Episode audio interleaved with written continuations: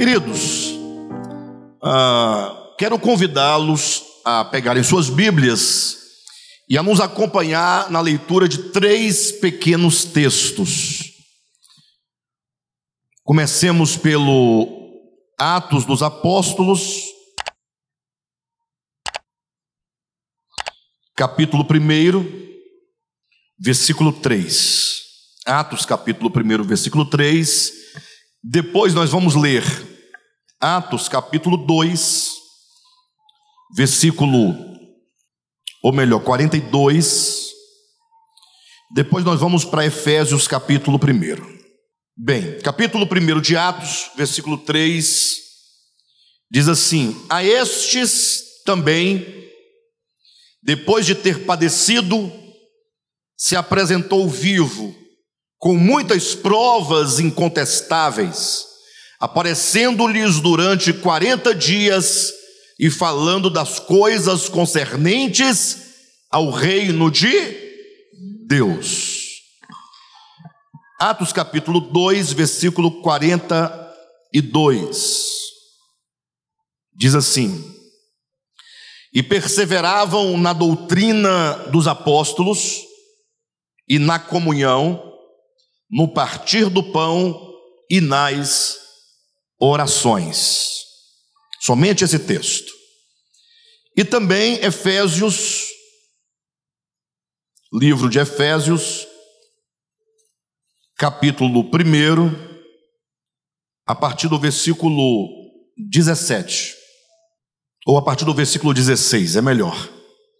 Não cesso de dar graças por vós, fazendo menção de vós nas minhas orações, para que o Deus de nosso Senhor Jesus Cristo, o Pai da glória, vos conceda espírito de sabedoria e de revelação no pleno conhecimento dele iluminados os olhos do vosso coração, para saberdes qual é a esperança do seu chamamento, qual a riqueza da glória de sua herança nos santos, e qual a suprema grandeza do seu poder para com os que cremos, segundo a eficácia da força do seu poder, o qual exerceu ele em Cristo, ressuscitando-o dentre os mortos e fazendo-o sentar à sua direita nos lugares celestiais acima de todo principado e potestade e poder e domínio e de todo nome que se possa referir, não só no presente século, mas também no vindouro, e pôs todas as coisas debaixo dos pés.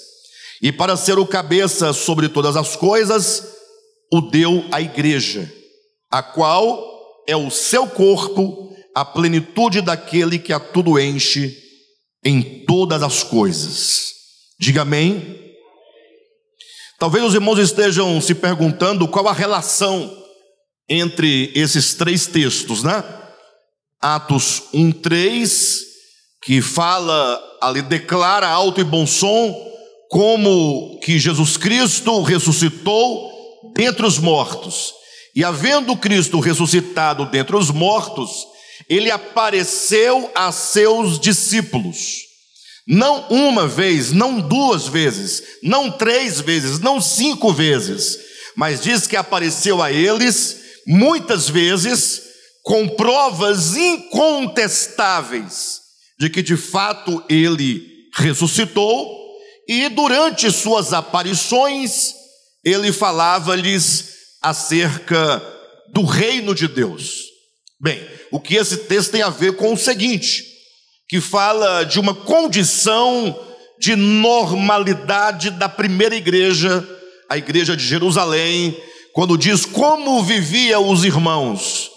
Os irmãos ali, os primeiros santos, a primeira igreja, os primeiros convertidos ao evangelho, os primeiros batizados no Espírito Santo, é dito que eles estavam juntos, não é? Como diz aqui claramente o versículo 42, diz que eles estavam, é? capítulo 2, 42 diz que perseveravam, é? o modo de vida dos irmãos da primeira igreja, eles perseveravam na doutrina dos apóstolos, eles perseveravam na comunhão, no partir do pão e nas orações. Vocês percebem que diz assim o texto, ó, e perseveravam. Aí vem na, e na, no e nas. Então esses nos, e na, e nos e nos, quer dizer, os irmãos perseveravam na doutrina dos apóstolos, aí você resgata a perseverança. Eles perseveravam na comunhão, eles perseveravam no partir do pão e eles perseveravam nas orações. Primeiro momento, não parece haver nenhuma ligação com o primeiro texto que nós lemos. Agora vem o terceiro texto que nós lemos em Efésios, quando Paulo faz ali a declaração de que ele orava a favor da igreja de Éfeso, pedindo a Deus, né, o, o Deus da glória, que desse aos irmãos, à igreja, olhos iluminados do coração, que Deus iluminasse os olhos do coração de cada um dos santos, para que eles pudessem conhecer, pudessem saber com exatidão qual é a razão do seu chamamento, qual é a, o mistério desse chamamento, para que eles pudessem conhecer no seu coração e no seu espírito, né, para onde o Senhor, ou melhor, de onde o Senhor os havia tirado e para onde o Senhor os havia chamado e qual era essa obra que Deus tinha para com essa igreja. Bem, no sentido como se faz comumente as pregações, como se ensina nos seminários, não haveria aqui entre esses textos nenhum link, nenhuma ligação, nenhuma relação, porque são contextos completamente diferentes. Mas não é objetivo nosso tomar esses textos e fazer a exegese bíblica de cada um desses textos, mas é a partir desse te desses textos trazer aqui uma reflexão para o nosso crescimento de acordo com a maior necessidade da igreja dos dias presentes. Ou seja, nós somos uma igreja do século 21 e vivemos em 2024. E a igreja do Senhor na terra não é só o DEVAP, o DEVAP é só uma instituição.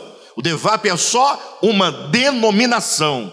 Eu me refiro à igreja do Senhor, a igreja que é inominável, a igreja que é constituída de todos os verdadeiros santos que creem em Jesus, que creem no Evangelho, a despeito de onde eles se encontrem no tempo ou no espaço. Então há uma necessidade profunda hoje da igreja.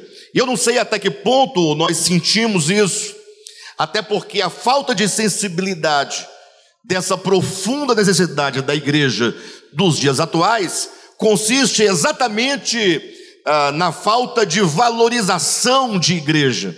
Igreja tem perdido o sentido de ser. Hoje em dia, a igreja, não raras vezes, é sinônimo de qualquer coisa, é sinônimo de enriquecimento, é sinônimo de empresariado, é sinônimo de clube social, é sinônimo é, de algum lugar para onde você vai ter alguma vantagem, algum lucro, fazer uma negociação, ganhar uma bênção, né? ganhar um favor, ganhar alguma coisa.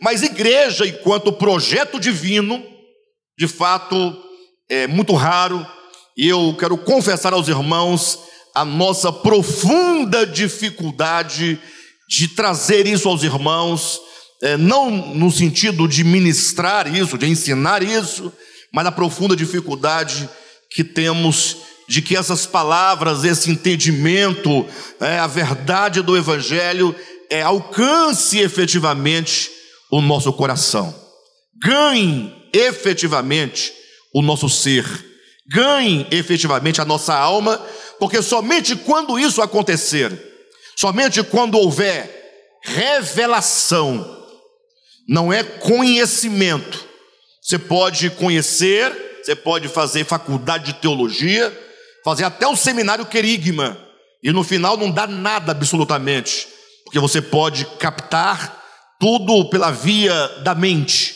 né, do seu ego, da sua capacidade intelectual. Eu não me refiro a esse sentido. Eu me refiro a uma revelação que só o Pai da glória pode dar. Eu me refiro àquela luz lá de Damasco, que brilhou diante de Saulo de Tarso.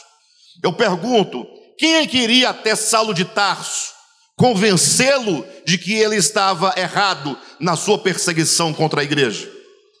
Como que alguém iria convencê-lo teologicamente para que ele deixasse de ser um perseguidor, abandonasse tudo para se tornar um perseguido? Era impossível que isso acontecesse, mas quando a luz, que é o próprio Cristo, resplandece dentro do indivíduo, logo as trevas do desentendimento, as trevas da, da ignorância, as trevas que nos impedem de perceber o verdadeiro valor das coisas espirituais, em detrimento a, a esse mundo em que nós vivemos, tudo isso se perde, tudo isso, essa luz dissipa e nós podemos então agora reagir segundo a verdade. Seria mais ou menos assim. Se eu perguntasse para vocês, vocês podem fazer o teste com quem vocês quiserem, quando vocês quiserem, a hora que vocês quiserem, dizendo assim para alguém: ah, Você gosta da verdade? Você ama a verdade? Dificilmente alguém vai dizer o contrário. Dirá: Não, a verdade é tudo, não é? Agora a pergunta é: ora, se você ama a verdade, deseja pela verdade, e quando se depara com a verdade, você não a valoriza, ou você não acredita que a verdade seja verdade, ou tem um problema aí grave dentro de você. Sim ou não? O fato é que algo nos prende, algo nos impede de nos apropriarmos da verdade de Deus, da verdade do Evangelho, e isso nós vamos verificar daqui a pouco, se dá por uma questão de falta de revelação que só virá por meio de um desejo profundo e de bastante oração. Bem, mas a conexão que eu quero fazer desses três textos, e eu farei de maneira bem rápida, eu quero que vocês me acompanhem no entendimento, essa linha histórica que nós faremos, quando nós olhamos para os evangelhos a história dos evangelhos que narram ali aquele momento em que Deus envia o seu filho ao mundo, em que o Messias ele é enviado para Israel. É quando o verbo que é Deus se faz carne. Porque nós estamos há dois mil anos, né? Longe deste grande acontecimento. Ora, imaginemos nós lá naquela ocasião, nós vivendo no tempo da encarnação, porque ali foi algo é, fenomenal. Imaginem vocês que o povo de Israel, por mais de 1500 anos, eles traziam consigo a esperança, a esperança do Messias. Nós temos desde Abraão até Cristo seria dois mil anos, estou falando do povo de Israel. Mas se você remontar desde Gênesis capítulo 3, que nós temos lá a promessa de que Deus haveria de enviar um descendente. Então, de todo modo, é, imagine vocês que a humanidade inteira trazia consigo esse anseio pelo dia em que Deus enviaria o Messias. Deus enviar o Messias é uma das maiores promessas da Escritura, mas, sobretudo, o povo de Israel, que era o povo escolhido, que grosso modo poderíamos dizer que seria a igreja daquele tempo. O fato é que era como se fosse nós aqui, igreja, naquele tempo, nessa expectativa de que o Messias virá. Os irmãos têm ideia do que significa a encarnação do Verbo? Isso não é uma doutrina, acaba se tornando uma doutrina posteriormente mas isso é um evento. A encarnação de Cristo é um evento profético, é um evento histórico. A encarnação do Cristo é a intervenção de Deus na história humana para mudar os caminhos da humanidade, para tomar a humanidade em si mesmo e elevá-la ao cumprimento do seu propósito. Agora, para isso exige o que? Exige fé. Porque pode até ser muito bonito, eventualmente alguém pode até copiar essas palavras que acabei de falar, essa definição, dizendo que a encarnação do Cristo não é uma doutrina, mas Antes de tudo, a encarnação de Cristo é um evento profético, é um evento histórico, consiste na intervenção de Deus na história humana a fim de mudar os seus caminhos e a intervenção de Deus na história a fim de tomar a humanidade e elevá-la e levá-la ao cumprimento do seu propósito. Poxa, ficou uma definição bonita, né? Uma vez escrita, puxa, que bacana, ficou legal. Sim, mas a grande questão é que nós precisamos de fé. A fé também não é uma doutrina, porque nós poderíamos eventualmente aqui fazer uma definição de fé. E você passar a carregar a definição como verdade ou como uma verdade. Exemplo, Hebreus capítulo 11, versículo 1, que diz lá: A fé é o firme fundamento das coisas que se esperam e a certeza das coisas que não se veem. Aí o Marquinhos fala: é melhor traduzir que a fé, ao invés de o firme fundamento, a fé é a substância das coisas que se esperam e a substância das coisas que não se veem. Aí você aprende o conceito, você pode até fazer uma canção muito bonita, traduzindo o conceito de fé, uma coisa linda, e passar a carregar consigo um conceito, um conceito ortodoxo, um conceito correto, e não ter ao mesmo tempo nenhuma relação de fato com a fé. Talvez o nosso problema seja que nós sabemos muito, nós temos muita doutrina, do ponto de vista teológico. Nós temos muitos conceitos, embora ortodoxos, embora retos, embora de acordo com a revelação, mas o problema é que essas coisas todas que nós definimos por doutrina, antes de se tornar um conjunto de preceitos, de conceitos, de dogmas e de doutrinas, eles se referem a eventos. Eu vou dar um exemplo prático que todo mundo vai entender. Vem aqui por gentileza. É, pode ser aqui em cima. Pronto. Vocês vão entender o que eu quero dizer. Vocês vão entender. Temos aqui conosco essa coisa aqui, ó. Vocês estão vendo? Vamos estudar essa coisa. O que é essa coisa? Essa coisa é um ser humano. Logo, ele é um Homo sapiens. Quem está entendendo? Por que, que ele é um Homo sapiens? Porque, abre aspas, na evolução das espécies, eu falei para abrir aspas, né? Então, se liga. É, ele foi passando, um dia ele foi uma tartaruga, outro dia ele foi um gambá, e agora, no eixo da evolução, alguma coisa aconteceu que o cérebro cresceu mais que o cérebro dos primatas, e logo ele passou a uma categoria emergente denominada Homo sapiens. Ok? Está correto esse conceito? É um conceito, pessoal? Ou vocês me ajudam ou nós vamos para casa. É um conceito? Bonito o conceito? Fecha aspas. Bem, mas tratando-se do Homo sapiens, você vai traçando a árvore genealógica até chegar nos argolos. Os argolos é uma família que vem da Paraíba, é da Paraíba não? Da Bahia, é baiano.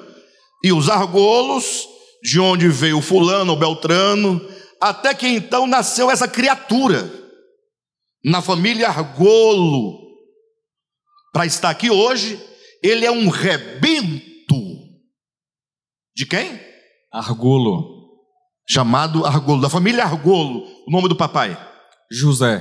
José o quê? Argolo. Ele é um rebento do José Argolo.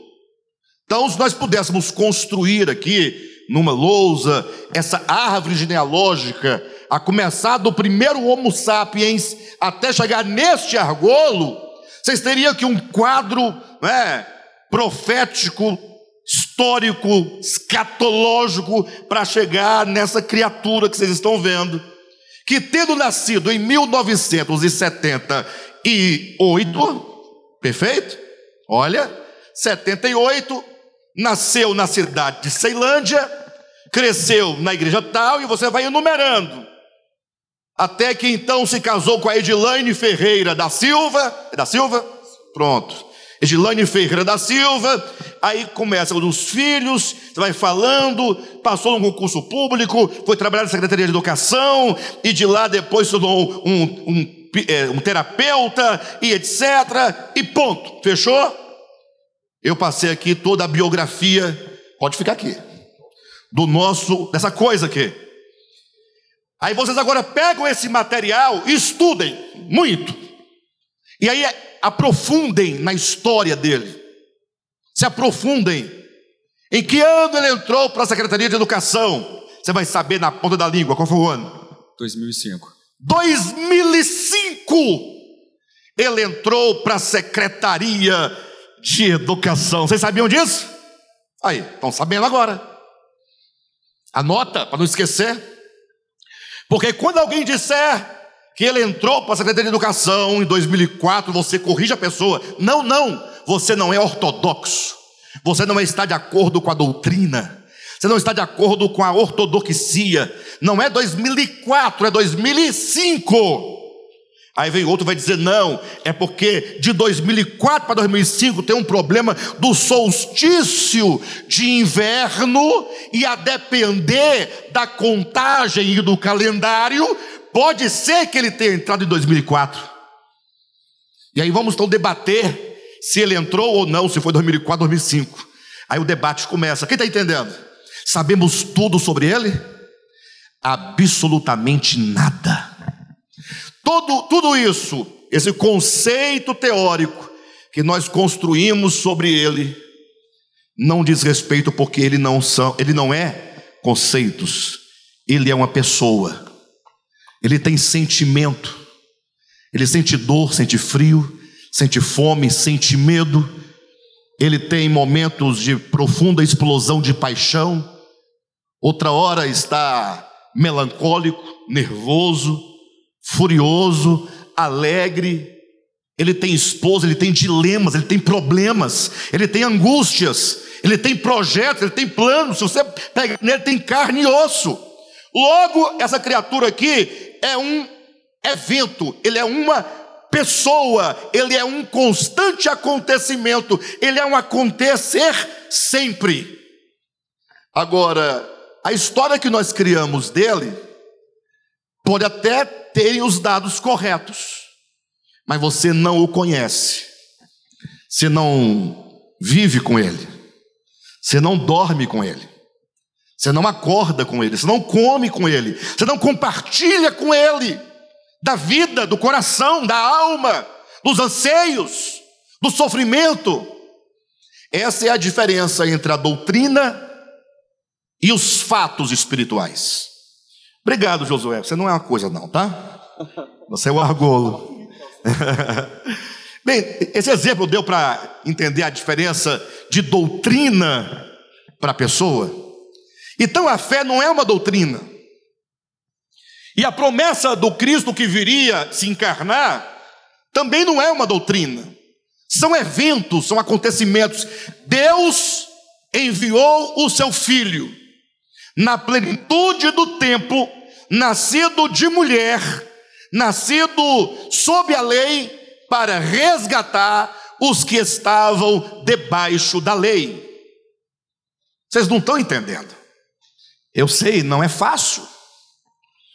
Mas vocês não estão entendendo. Bastaria a compreensão espiritual de que Deus, na dispensação da plenitude dos tempos, enviou seu filho nascido de mulher, o Verbo se fez carne para alterar o eixo da nossa vida. Sabe por que, que nós ainda estamos assim? Então, então, tem que ser honesto, né, irmãos? Nós, quando eu falo é eu, é você, é todo mundo. E quando Deus nos manda dizer, não manda dizer para vocês, não, mas é para nós, é para a igreja de Jesus Cristo. É que é tudo muito bonito, mas é tudo muito doutrina. É quem acredita na doutrina da encarnação e aquele que não acredita na doutrina da encarnação. E aí fica nisso. Você acredita, Marquinhos? Pronto, acredita. Você acredita, é, Victor? Não, não acredita. O Vitor não acredita. Tá, e agora? Qual é a diferença da sua vida para dele? Tá vendo que é um plano totalmente ideológico? E Jesus disse o quê? Eu vim para que tenham vida e a tenham em abundância. Por que, que mais da metade do ministério de Cristo consiste em milagres? É, não é garantia, é, essa é a grande questão. Se acredita, é problema seu. O outro não acredita, é problema dele. Eu quero saber, o fato é por que, que a maior parte do ministério de Cristo foi realizando milagres. Leia os evangelhos. Milagre após milagre porque ele veio transformar vidas. O que é um milagre? É a transformação da vida humana. É aquele que está incapaz de caminhar e agora é curado para que ele possa caminhar. É aquele que não enxergava, é cego de nascença e agora vem o milagre que é a realização de um prodígio divino curando os teus olhos para que você possa enxergar. Aí você vai criar aqui doutrina em torno disso. O que que o cego de nascença que foi curado quer saber com doutrina? Ele sabe de uma coisa, eu era cego e agora eu vejo. Eu enxergo, ué. Não é porque no milagre, aí você vai querer explicar o milagre. E o cego fala, pai, é o seguinte, ó, vá para a sinagoga com tuas doutrinas, com tua explicação, que você explica lá e eu vejo aqui. É ver. Não adianta querer estabelecer a doutrina da cura dos olhos do cego, porque o que vale é enxergar. E ele está enxergando, ele está feliz, ele não sabe de muita coisa. Perguntaram para ele, mas afinal, esse que te curou, ele é o Cristo, ele é pecador, ele é isso. Ele falou, eu não sei de nada. Só sei que eu era cego e agora eu vejo. Então, os milagres de Cristo nos evangelhos falam da obra de Cristo que é alterar o nosso ser, alterar o nosso coração, alterar a nossa alma, alterar a nossa vida, nos salvando, nos curando, nos transformando, nos elevando de nível e nos conformando à imagem do seu filho, do filho primogênito de Deus. Bem, então, voltando para o primeiro século, nascimento e encarnação do Cristo, o fato é que havia a promessa eles aguardavam pelo Cristo, e um dia o Cristo nasceu. Nasceu em Belém, vocês sabem de toda a história. 30 anos após seu nascimento, ele se manifesta, ele começa a sua vida pública. Então ele começa, primeiramente, depois do batismo e depois da sua tentação no deserto, ele agora começa a procurar pessoas chega para Pedro e diz: Ei, você, vem cá, segue-me. Chega para André e diz: Segue-me. Chega para João, aí vai chamando os seus discípulos. Pelo menos os doze, temos a certeza de que o Senhor os chamou pessoalmente e diretamente para segui-lo. Agora, o que, que impulsiona uma pessoa a seguir este que se diz o Cristo? Se você reconstruir a história e tentar voltar e se colocar lá, naquele ambiente, naquele contexto, o que, que levaria alguém a deixar tudo, deixar para trás as redes de pesca deixar a cobrança de impostos, deixar os seus afazeres, deixar a sua vida cotidiana, deixar a sua casa e sair seguindo aquele homem. Os primeiros discípulos, os chamados, os depois conhecidos como apóstolos, eles seguiram o Senhor. Eles viram na pessoa de Jesus o cumprimento da profecia de que Deus enviaria o Messias. Logo eles creram e creram com o coração, uma vez que se não fosse um crer com o coração, nenhum deles teria a força necessária para se levantar, abandonar sua vida cotidiana e seguir a Cristo. Ninguém segue a Cristo. E tem mais, atenção. Os primeiros discípulos seguiram a Cristo no sentido literal da palavra. O que é literal? Por exemplo, você está aqui hoje no culto, daqui a pouco você vai para onde? Você vai para sua casa. Aí vai fazer o que na sua casa? Ah, vai ver televisão, vai dormir amanhã. Para trabalho, depois. Para a faculdade, depois. Para casa. Os discípulos seguiram a Cristo literalmente. Deixaram suas, seus afazeres, suas coisas, suas famílias, suas casas, seus negócios e agora se tornaram peregrinos, andantes com Cristo, dia todo andando atrás de Jesus, seguindo literalmente onde ele ia, os discípulos iam. E Jesus então realizou muitos prodígios, fez ali muitos milagres, e ele contou muitas parábolas falando sobre o Pai, sobre o reino. Ele explicou muito das Escrituras, ele pregou, ele ensinou, ele anunciou. Mas o fato é que a cada dia esses discípulos tinham uma expectativa. Qual era a expectativa? Hoje é o dia em que Jesus, o Cristo, vai manifestar o seu reino. Porque não bastava que ele fosse o Messias, ele tinha que se assentar no trono de Davi, fazer de Jerusalém ou de Israel a nação sobre todas as nações, de modo que de Jerusalém sairia o cetro, o poder, o governo, e todas as nações deveriam submeter-se a, a esse rei, a esse Messias, a Israel. Então eles tinham essa esperança.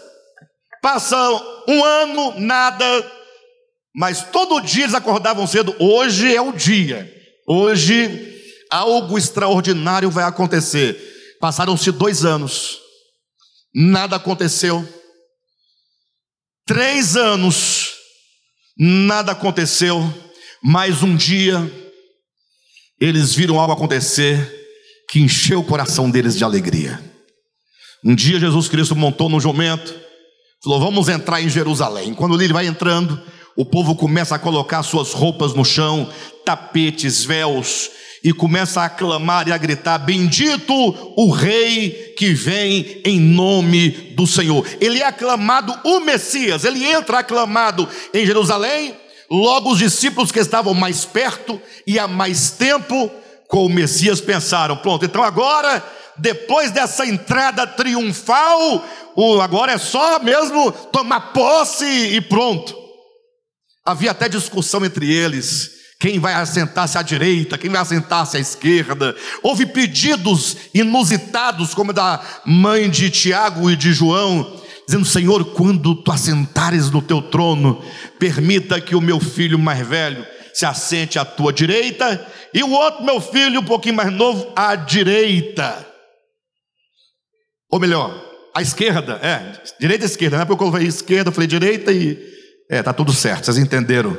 Bem, mas o fato é que havia essa expectação, essa expectativa, esse desejo ardente, mas quando eles pensavam que isso iria acontecer, o Messias começa a se recolher. Começa a se recolher. Ele começa a sentir o Messias que chegou a hora. Aí ele começa com as conversas simples os discípulos: olha, está chegando a hora. Aí eles pensavam, mas está chegando a hora do reino, né? Mas o semblante do Messias não parecia tão empolgado assim. Cada dia mais ia se estreitando, o semblante ia decaindo, a tristeza ia aumentando, um Cristo preocupado, um Cristo mais calado, um Cristo mais introspecto. Isso foi criando angústias dentro deles. E ele falou assim: olha, pessoal, é o seguinte, eu vou voltar para o meu pai. Ah, irmãos, Puxa, que decepção. Não? Imagine você. Vou voltar para o meu pai. Vou voltar de onde, para onde? vou voltar para o meu pai. Tentei fazer uma construção que não ia dar de jeito. Vou voltar para de onde meu pai. Não ia dar certo. Mas eu vou voltar para o pai. E aquilo foi enchendo o coração dos discípulos de angústia e de tristeza. E Jesus diz: Olha, não se turbe o coração, não fique perturbado no coração. É porque vocês não entendem as coisas. Na verdade, vocês estão conturbados, porque a fé que vocês desenvolveram em mim e em Deus é uma fé teológica, dogmática, é uma fé doutrinária. Vocês estão querendo ver que os acontecimentos profetizados ocorrerem literalmente. Você quer que eu me assente num trono em Jerusalém, num trono físico. Façam-me um trono de ouro. Recupere o trono de Davi. E vocês querem que eu me assente no sentido de ficar sentado. Tem umas três semanas eu vi um debate sobre um unicista, um unicista contra um trinitarianista, sei lá como é que fala.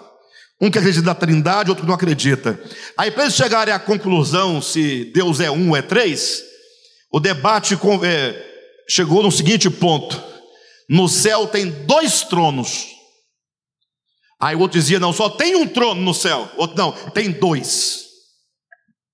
Aí eu falei: só faltava eu lá para dizer que não tem nenhum. No céu não tem nenhum trono, nenhum.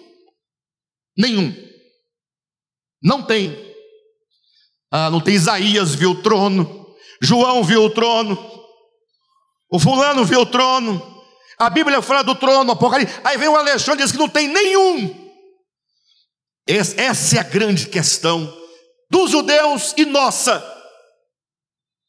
Eles queriam que Jesus assentasse no trono, uma cadeira mais larga, mais espaçosa, acolchoada, de um vermelho carmesim,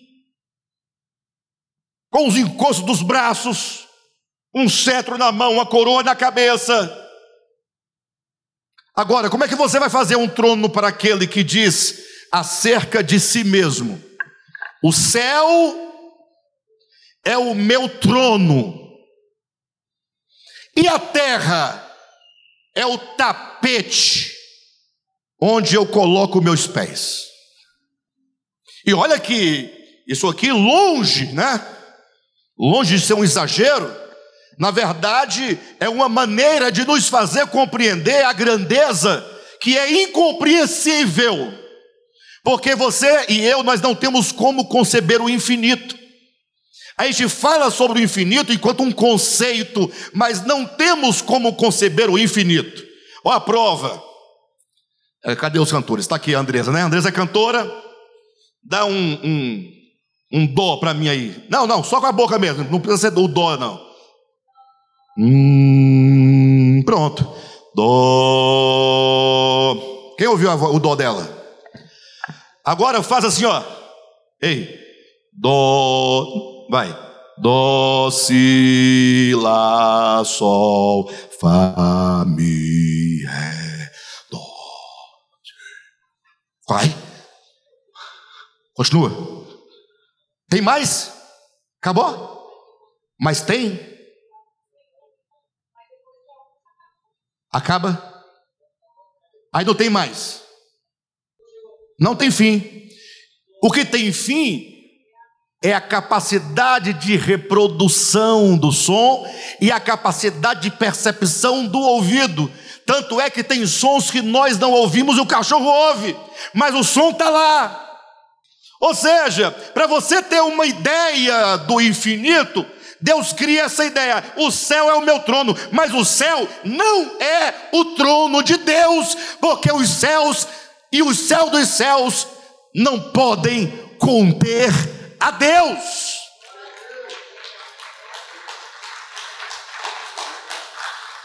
Então não pode ter trono, porque se houver um trono, esse trono deverá ser maior do que ele, para que caiba o dentro dele. Então não tem trono, mas por que, que a Bíblia fala de trono? Para falar de autoridade, para falar de domínio, fala de cetro para falar de poder, fala de coroa para falar de glória, ou seja, são elementos meramente simbólicos para falar de atributos da divindade e atributos abstratos que a linguagem humana por si só é incapaz de representar melhor que uma figura. Bem, mas os judeus estavam ali querendo o trono, aí não tem trono. Aí Jesus fala: não se turbe, não se turbe o coração. Creiam, ou melhor, vocês creem em Deus? Então creiam também em mim. Ou seja, essa transição exige fé.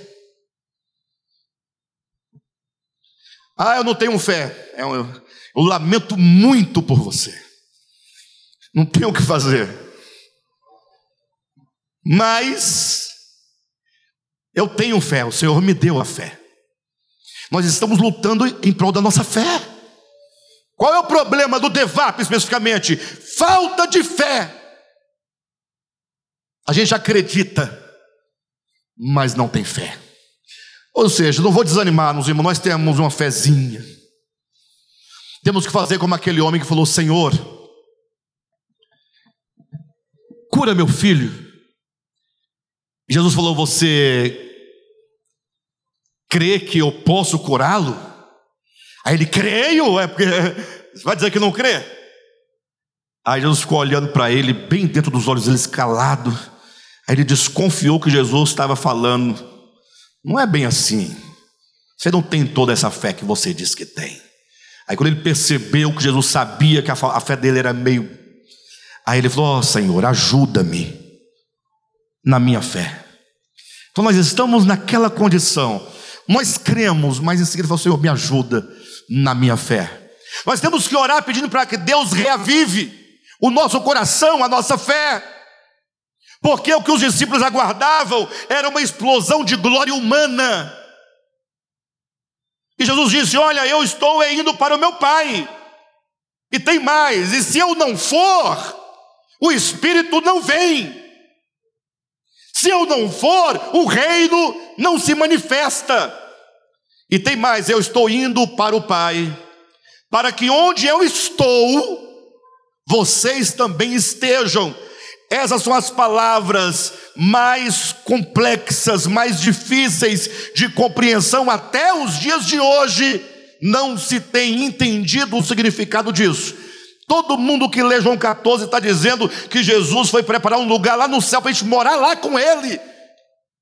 Morar lá, vamos nos mudar de residência, como se o nosso problema fosse o planeta onde vivemos. Não é o planeta.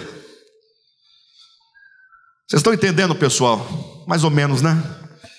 Olha, para que onde eu estou, vocês também estejam. São palavras muito orgânicas.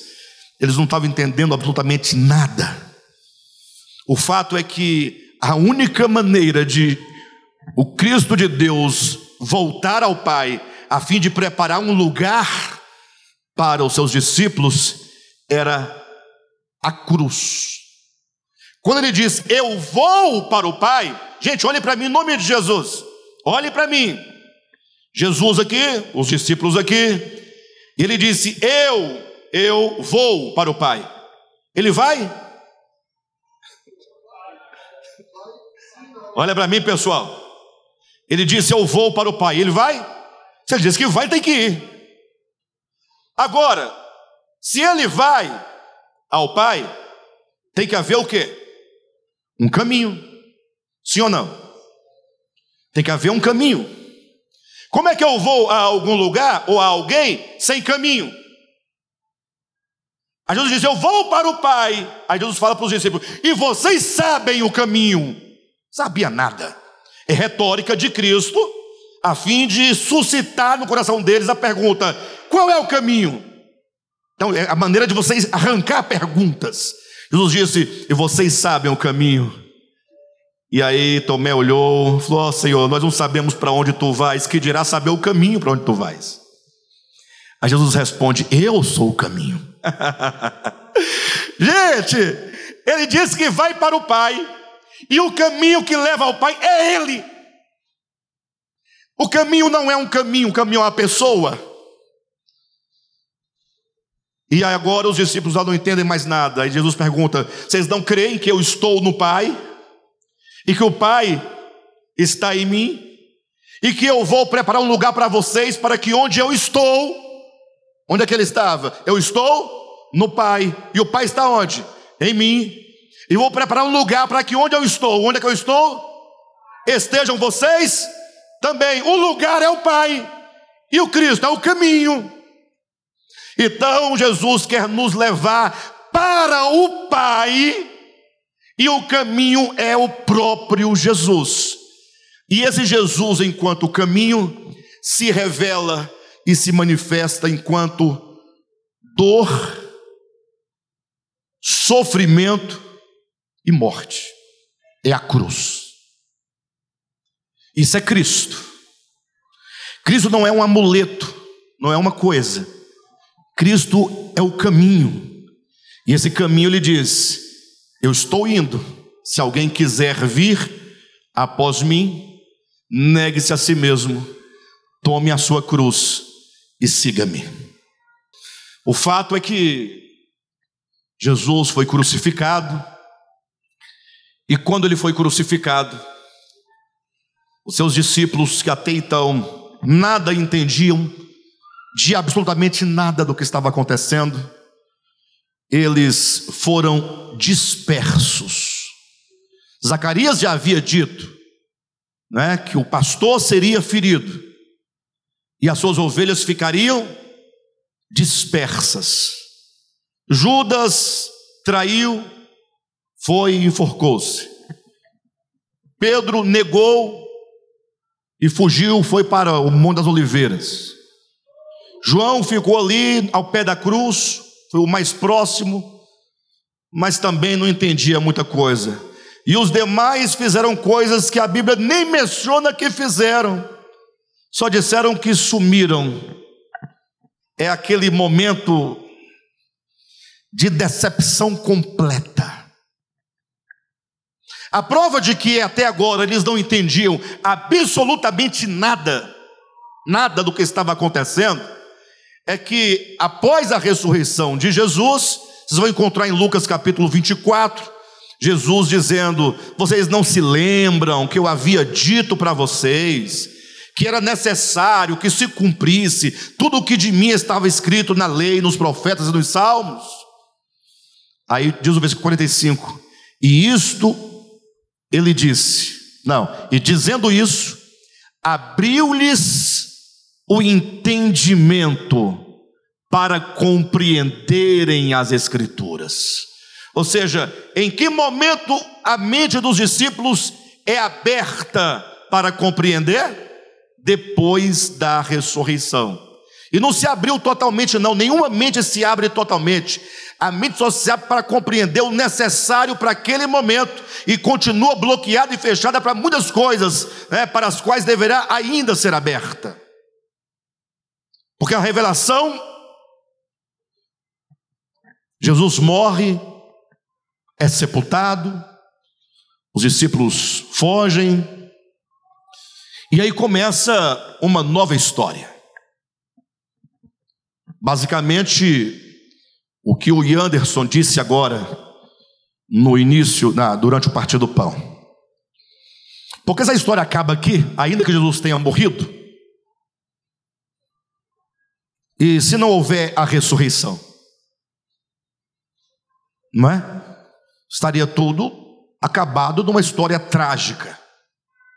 Alguém veio para resolver um problema, mas não deu conta de resolver. Mas eles conhecem a história. Jesus ressuscita. E agora, uma vez ressuscitado, ele aparece aos seus discípulos. Aqui é onde nós chegamos no texto que nós começaríamos a pregar, né? Atos capítulo 1, versículo 3. A pregação começa aqui. E o tempo nosso acabou. Mas nós avançamos muito hoje. Sim ou não? Andamos bem hoje. Em Atos capítulo 1, versículo 3 diz que a estes, a estes que até então estavam decepcionados, a esses que até então não tinham compreensão da Escritura, a esses que até agora liam a Escritura e interpretavam-na como meros objetos físicos, literais, de uma história literal, de um acontecimento literal, de um reino literal, de um trono literal, de um Messias no sentido literal da coisa. A partir de agora, Cristo aparece a estes. Abra sua Bíblia em Atos capítulo 1, versículo 3. A estes também. Eu queria que vocês fossem para casa hoje com esse texto no coração. Para a gente continuar na semana que vem. Tá bom? A estes também, depois de ter padecido, se apresentou vivo. Depois de ter padecido, se apresentou vivo. Com muitas provas incontestáveis. Ninguém pode contestar. Você talvez hoje possa fazê-lo mas aqueles para quem ele se apresentou vivo disse: Vem aqui, Tomé, toca aqui nas minhas mãos, nas minhas chagas, toca aqui, toca aqui no meu lado e veja que espírito. Não tem carne e osso, como vedes que eu tenho. Um corpo glorificado, obviamente mas o corpo glorificado não se despe do corpo, porque o homem, ele tem corpo. se apresentou vivo com muitas provas incontestáveis. Aqui começa a nossa história, nesse texto. Porque se você prescindir do fato de que Jesus, depois de ter padecido, se apresentou vivo, e que essa sua viveza, essa sua existência após a morte, no sentido da sua ressurreição, ela é real. Se você prescindir da ressurreição de Jesus, você não tem evangelho. O evangelho tem como principal mensagem e fundamento a ressurreição de Jesus. Pastor, eu não creio. Não, para mim é só uma metáfora. É, então você não é cristão. Não tem como ser cristão. A gente pode até discutir os méritos da natureza da ressurreição. Aí não tem problema. Agora, negar a ressurreição, absolutamente. Então ele se apresentou vivo com muitas provas incontestáveis, aparecendo-lhes então não foi só uma aparição, ele apareceu aos discípulos durante 40 dias. Uma quarentena no sentido literal da palavra. E o que, que Jesus fazia quando se encontrava com os discípulos por 40 dias? O que, que ele fazia? Ele diz assim: Olha, eu estou aqui para dizer para vocês que eu voltei, né? Nenhuma novidade. Depois que eu ressuscitei Lázaro e tal, o filho da viúva daí, eu mesmo ressuscitar não é problema nenhum. Agora, eu quero que vocês agora sigam a vida de vocês. Só isso é. Seja feliz. Sejam felizes. Trabalhem, comam, bebam, construam casas, é, se formem, tenham filhos e tenham depois uma morte bem feliz. Pronto. É isso que eu queria falar para vocês. Foi isso que aconteceu? Parece que foi. Porque é isso que nós fazemos. Isso não significa que você não vai plantar, não vai trabalhar, não vai se formar, não vai casar. Tem nada a ver. Mas significa que existe algo pelo qual viver. E existe algo pelo qual morrer. Se você não encontrar algo pelo qual viver e pelo qual morrer, Sua vida não tem sentido nenhum. Algo eterno. Aparecendo-lhes durante 40 dias e falando das coisas concernentes ao reino de Deus. Ah, meus irmãos, para. É agora, nesses 40 dias, que o Cristo redivivo, o Cristo ressuscitado, vai falar aos seus discípulos claramente, sem parábolas, sem metáforas. Até então Jesus disse, era lá no capítulo 16 de João, eu tenho muito a lhes dizer, coisas difíceis de se explicar e que vocês não estão prontos, preparados para ouvir. Por isso que é preciso que o Espírito da Verdade venha para lhes conduzir a toda a verdade.